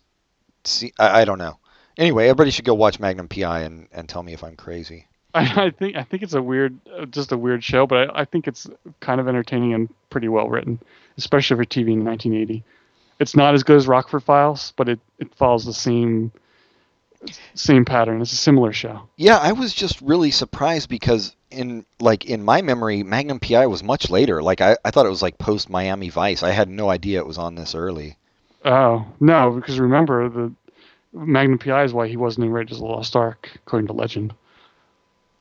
Okay. Oh shit, you're right. Because Too Close for Comfort is in the top 20 for 1980. Holy shit. Uh, Greatest American Hero? Yeah, I didn't know that was that popular. Again, that show lasted like two years and was gone. I guess one year was all it could take. I think And how how how exactly is the 80s again three networks? ABC Sunday Movie is in the top 20.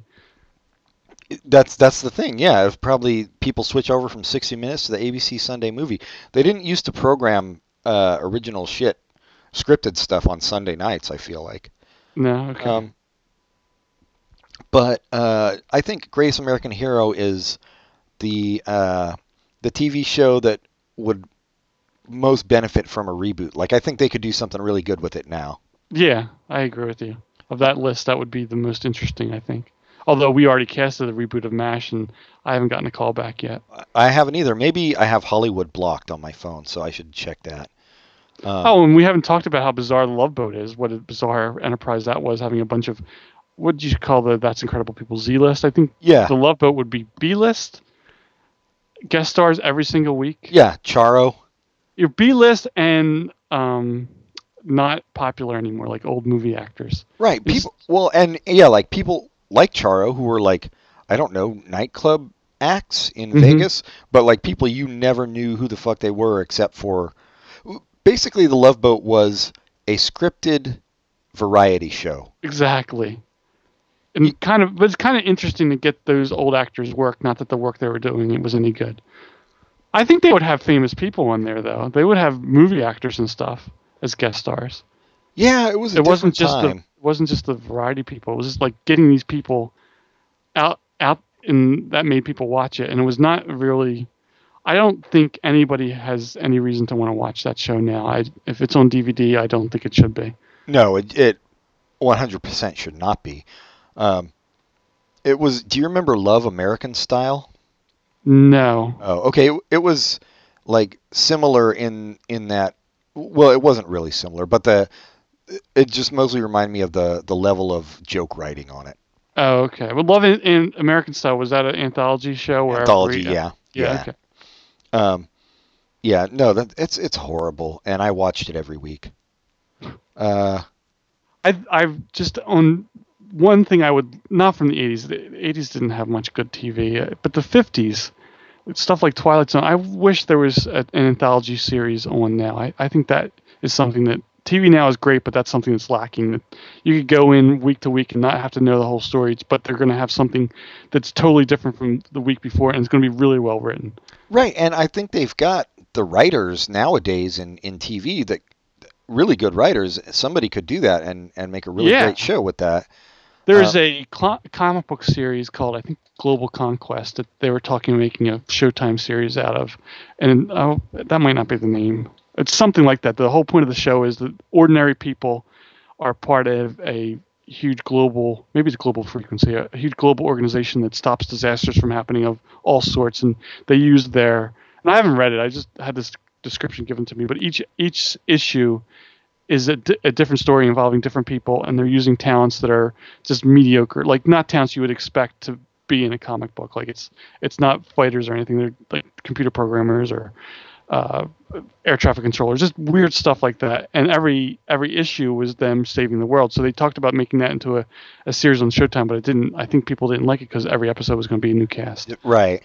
But Yeah, I think that- it's brilliant. It's it's it's it would be a fun idea. Is every episode is a whole new story, like a little mini hour long movie. So yeah, that Love Boat isn't that, but it, it reminds me of that because the cast is different every week. Right. Well, if Hollywood ever returns our calls, maybe we'll get that rolling. Uh, House Calls, also on this list, terrible show. What was that? So it was Wayne Rogers of Ma- who played Trapper John on MASH with uh, Lynn Redgrave. Um, it was a it was a sitcom. I believe he played a do- yeah a doctor because she played a hospital administrator.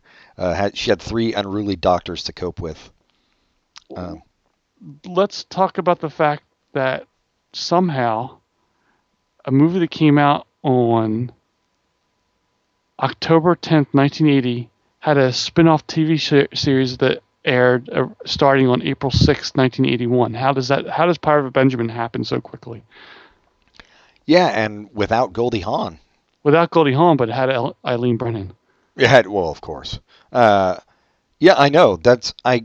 That's like a really quick turnaround, Yeah, it's crazy.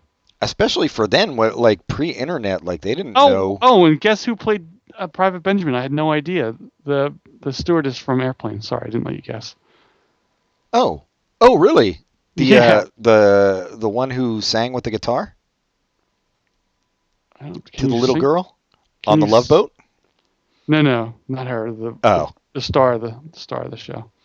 oh, Julie Hagerty. I guess it was the one that sang with the guitar. You must be right. Because it wasn't Julie Hagerty. All right, then then as Yeah, as my it, prize, it I'm, all ties together. I'm putting up down. Um, yeah, the, the, it was not a it was not a good time to be alive and watching TV. Yeah, let's go to a better time. So Better time, and we're we're not going to look at anything but the top five in this better time. wait, I I don't And I'll read the top five out so John can talk about how much oh, like he likes these five shows. Number one, NFL Sunday Night Football, NBC. Number two, The Big Bang Theory. Number three, NFL Sunday Pre-Kick. Not, not an actual football game. These are people just talking about the football game that's coming ahead. that's going to That's- that's- they don't even know what's going to happen. NFL Sunday Pre-Kick. Number three. Number four, OT, Fox. And number five, The Voice, NBC. We, so as you said, this is a golden time of television. So I can see why the crap from 1980 would make you make you feel like an idiot for watching when there's such great things on TV right now in that top five. First of all, I don't think we should count any of the sports shows. Uh, OT, I don't know if OT is a sports show or if it's a, uh, a it's- sequel think- to the OC. I, I think it's a sequel to OC, Yeah, on the toilet, I think is what it stands for. uh, starring Michael Douglas's uh, illegitimate daughter.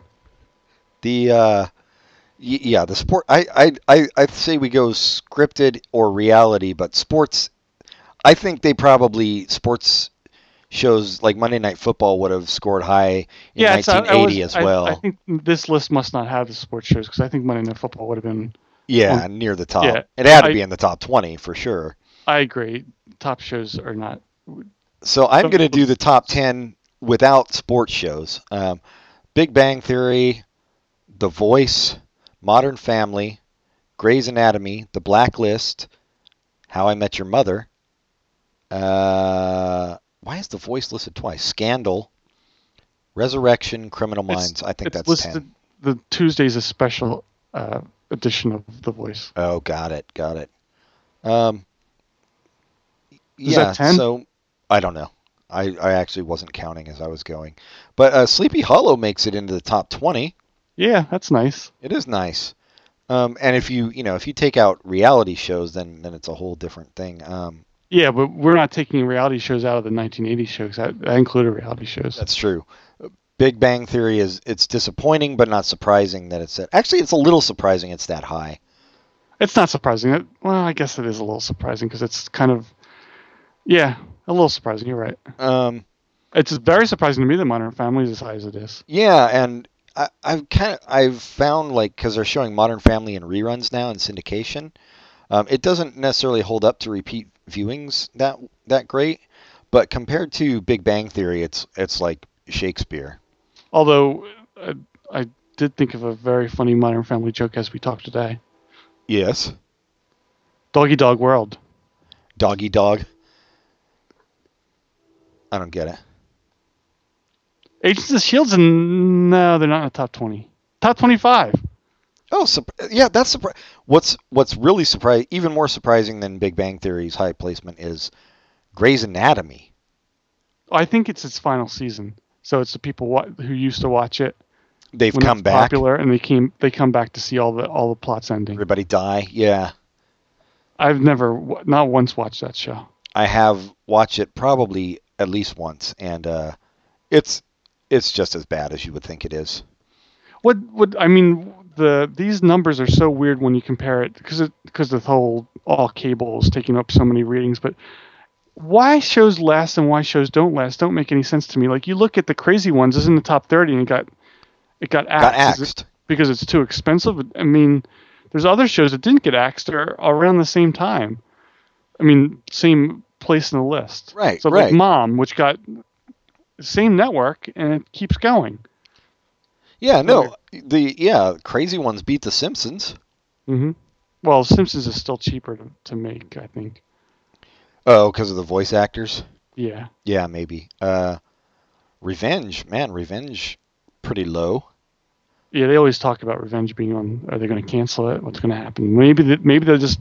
Oh, Bob's Burgers is low. Oh, who knows what that means though? Yeah, for an animated.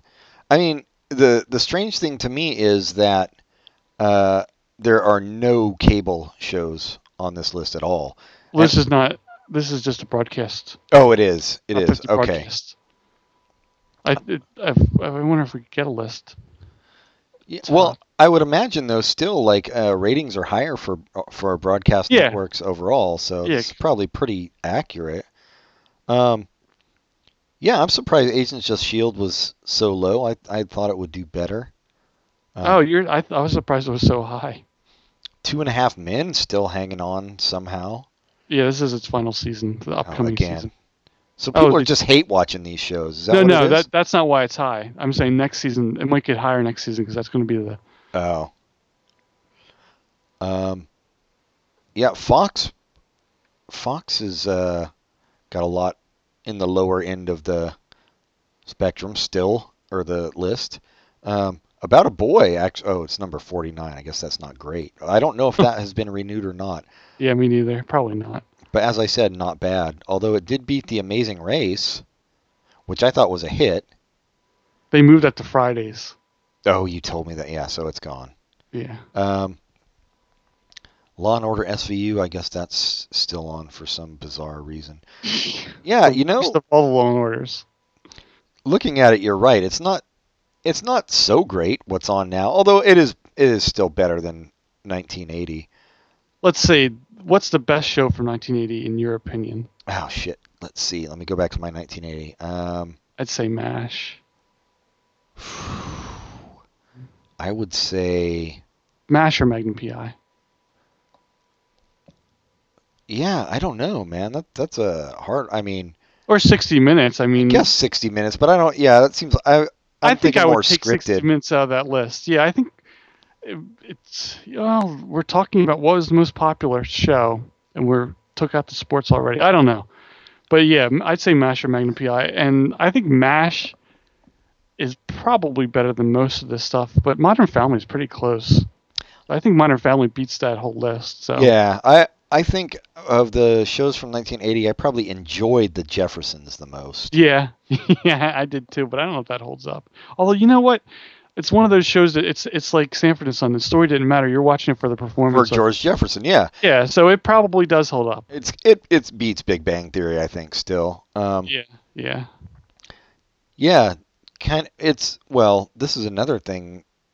Obviously, this is no news to anybody. People have been saying this forever, but just the number of uh, reality shows now, it kind of it kind of Yeah. skews things. Like it's it's it's hard to find the sh- regular shows in the list yeah. because there is so many: Survivor, The Bachelor, The Voice, American Idol. And then, but then, yeah, a lot of the scripted ones you do find are not great. I, I would, well, but then again, Agents of Shield, Sleepy Hollow, those are both better Yeah. than anything that was on in '80. Yeah, Revenge is better than Even Revenge, yeah. Person of Interest is much better. Not only better, but it's uh, more interestingly written than most movies. Well, that not in 1980. Never mind that. I But anyway, yeah. it's a it, it's a yeah I, yeah I go back to what you said originally. I still have to 2014 is a watch that. better. But yeah, I, I would say, and, and even the comedies, um, obviously Modern Family, The Simpsons, Bob's Burgers, um, are all better than the the comedies of that time too. Although I would I would put all the comedies on this list a, ahead of uh, Mom or Two Broke Girls. That's true. I, I kind of agree with that. Well, wait, let me look at the 80 list again. No, I, yeah, I do agree with that. Well, too close for comfort, but Yeah, but that's Ted Knight carries that. true. I don't know that. I say I would put Big Bang Theory above most of the '80s list because the that one guy carries that show. It's still not a good show, but I do like his performance, just like I like Ted Knight. I don't, don't care. Like, I don't really care for his performance. So it's a, it's not a standout to me. Makes me laugh It, you know what doesn't make me laugh? in isolation from the show, like when On- show a clip. on uh, Big Bang Theory. There's another thing that whenever I catch it, it annoys the shit out of me. They have I don't know these characters' names, uh, but there's like one dude they work with at the office, and he's got like the most cartoonish speech impediment I've ever heard Oh, on yeah. anybody ever. Like nobody has ever actually talked like that. I'm like that is it's such Stupid. cheap, stupid writing. Yeah. But let's not. I'm not going to go off on that show anymore. We've I've done it. Um, Recommendations. Oh, well, I was just going to say before we do recommendations, overall, it seems like 1980 has the edge on 2014 for popular entertainment uh, until you get to TV. until you get to TV. Yeah. Um, recommendations, you got one? Which is would have been our prediction beforehand. I think so, yeah. It's not really a shock. So this whole episode was uh, pointless. a waste of time. I, I'm glad you listened though. Hello. Hey Amy. Hello! Say something. You know, say someone you know who's listening, so they'll like the show more. What? What? Are you talking Say- to me or are you talking to Amy? No, you. Say someone you know who's listening, so they'll like the show more. Oh, someone I know who's listening. Uh, hello, Jesus Christ. Superstar. Yeah, you uh, do you have a recommendation ready, Pat? Uh, I will say just because one of the songs that we listened to from 2014 reminded me of it is I would recommend Doc- Dr. Horrible's sing along blog. It's a funny little. They put it together. Uh, Joss Whedon and Neil Patrick, PH. uh, Neil Patrick Harris put that together during the writer's strike, and it's a lot of fun. It's a little musical short movie that originally came out in web- webisodes like once a month, I think, during the writer's strike, and it was fun to see what was going to happen each month. And now you have to watch it all at once. But the songs are catchy and fun. It's a neat little story. Great acting from Neil Patrick Harris and I forget the woman's name who's awesome and is, has a huge internet presence. Um, and Nathan Fillion and great stuff. Yeah, I've And seen it. It's fun. The guys who do uh, uh, uh, Agents of Shield are in that. The guy, the his brother and sister-in-law. Yeah. I am well. You know what? I'm going to recommend uh, because this will be old news by the time this comes out. But uh, Tommy Ramone, the drummer for the Ramones, just died last night. As we were. So you're going to recommend his death? Um, it well, I do kind of recommend his death because it, he went quietly. So that's that's the way to go if you if you have to die, and you don't. But if Not- you do, Not to do inside inside jokes or inside talk, but I saw on your Facebook not to name drop that I have you as a Facebook friend, but that you said it was a hoax.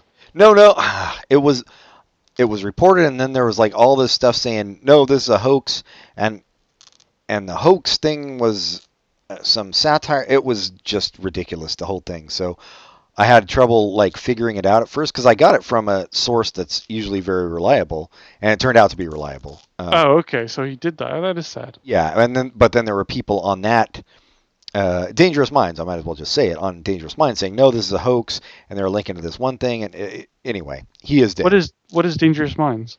Um, it's just this this dude who does. Uh, you can follow him on Facebook. He does all kinds of just pop culture posts. Oh, that's neat. Um, yeah, you should. Uh, yeah, Dangerous Minds. There's there's a recommendation. But uh, I'm going to. So I'm going to recommend the Ramones. There's nobody who doesn't know the Ramones. Um, but I'll say I'll say their first four albums. Um, once again, I'm not telling anybody anything they don't know. First four Ramone albums, but also uh, Rock and Roll High School, Roger For- Corman film, uh, based around the Ramones, with uh, also starring PJ Soles, which is a uh, campy good time. Uh, so that's it. That's my recommendations. That sounds good. Yeah, and Jesus Christ, uh, we started recording two hours ago, so uh, I guess we should and all right then. live our fucking lives. Uh, Um, write to us at popculturecontinuum at gmail.com. Add, add, like us on Facebook. Say nice things to us on that emails and ask to be on the show and ask an episode you'd like to be. And write us highly on iTunes and tell your friends to listen. And now, brand new, we have a Tumblr since we just recently joined 2007. And and uh, that's spelled without the e. Right. So T E M B L E. yeah, so if you're a uh, if you're a Republican, that's probably how you spell it anyway, because you're a big dummy. Ah, I had to get into politics. right at the end. God damn it. Uh, yeah, but you know what? I would say, yeah, definitely like us on on Facebook because and uh, and rate us highly on iTunes because those both do uh, concrete things for us. Uh, like we can get more, I don't know, shit on on Facebook. If we get a certain amount of likes, we get more privileges. Uh, yeah, I don't even know what they do. I don't but know, Yes, but- I, it, when it says get up to this number, it makes me say, "Hey, more people like us." So yeah, do that for us. Right, and then if you rate us highly on on iTunes, um, it just gets us put more up in the in the mix when when people are looking for uh, for podcasts. You know, just in general, will will show up more. So, yeah, please try to do that. Um, And if you listen this far, you must have liked it. So yeah, And if you didn't like it, man, you really you got some dedication to hate listening. yeah, or you're or you're having a, a severe allergic reaction to something and going into toxic shock. So get yourself. It's nine one one. Dial it with your nose if you have to. Be safe. But oh, another thing I want to say was recommendations. Like if people, you don't necessarily have to come on the show, but if you have ideas for the show, send them in to us because uh, Oh yeah, yeah. it's yeah, it gets a little. Sometimes it's hard to figure out stuff to do, especially if you have an idea like TV shows we could watch and compare. We really welcome that because those are easy to do. So for the weeks we don't have a lot of time, we'll do a TV show. Yeah, yeah. So do that, and uh, and thanks for listening and keep listening. Yes. I agree Uh, we'll figure it. We don't know what we're doing for next time. It's not going to be Lucy versus Lucille Ball, but uh, uh, until then, goodbye, everybody. Goodbye.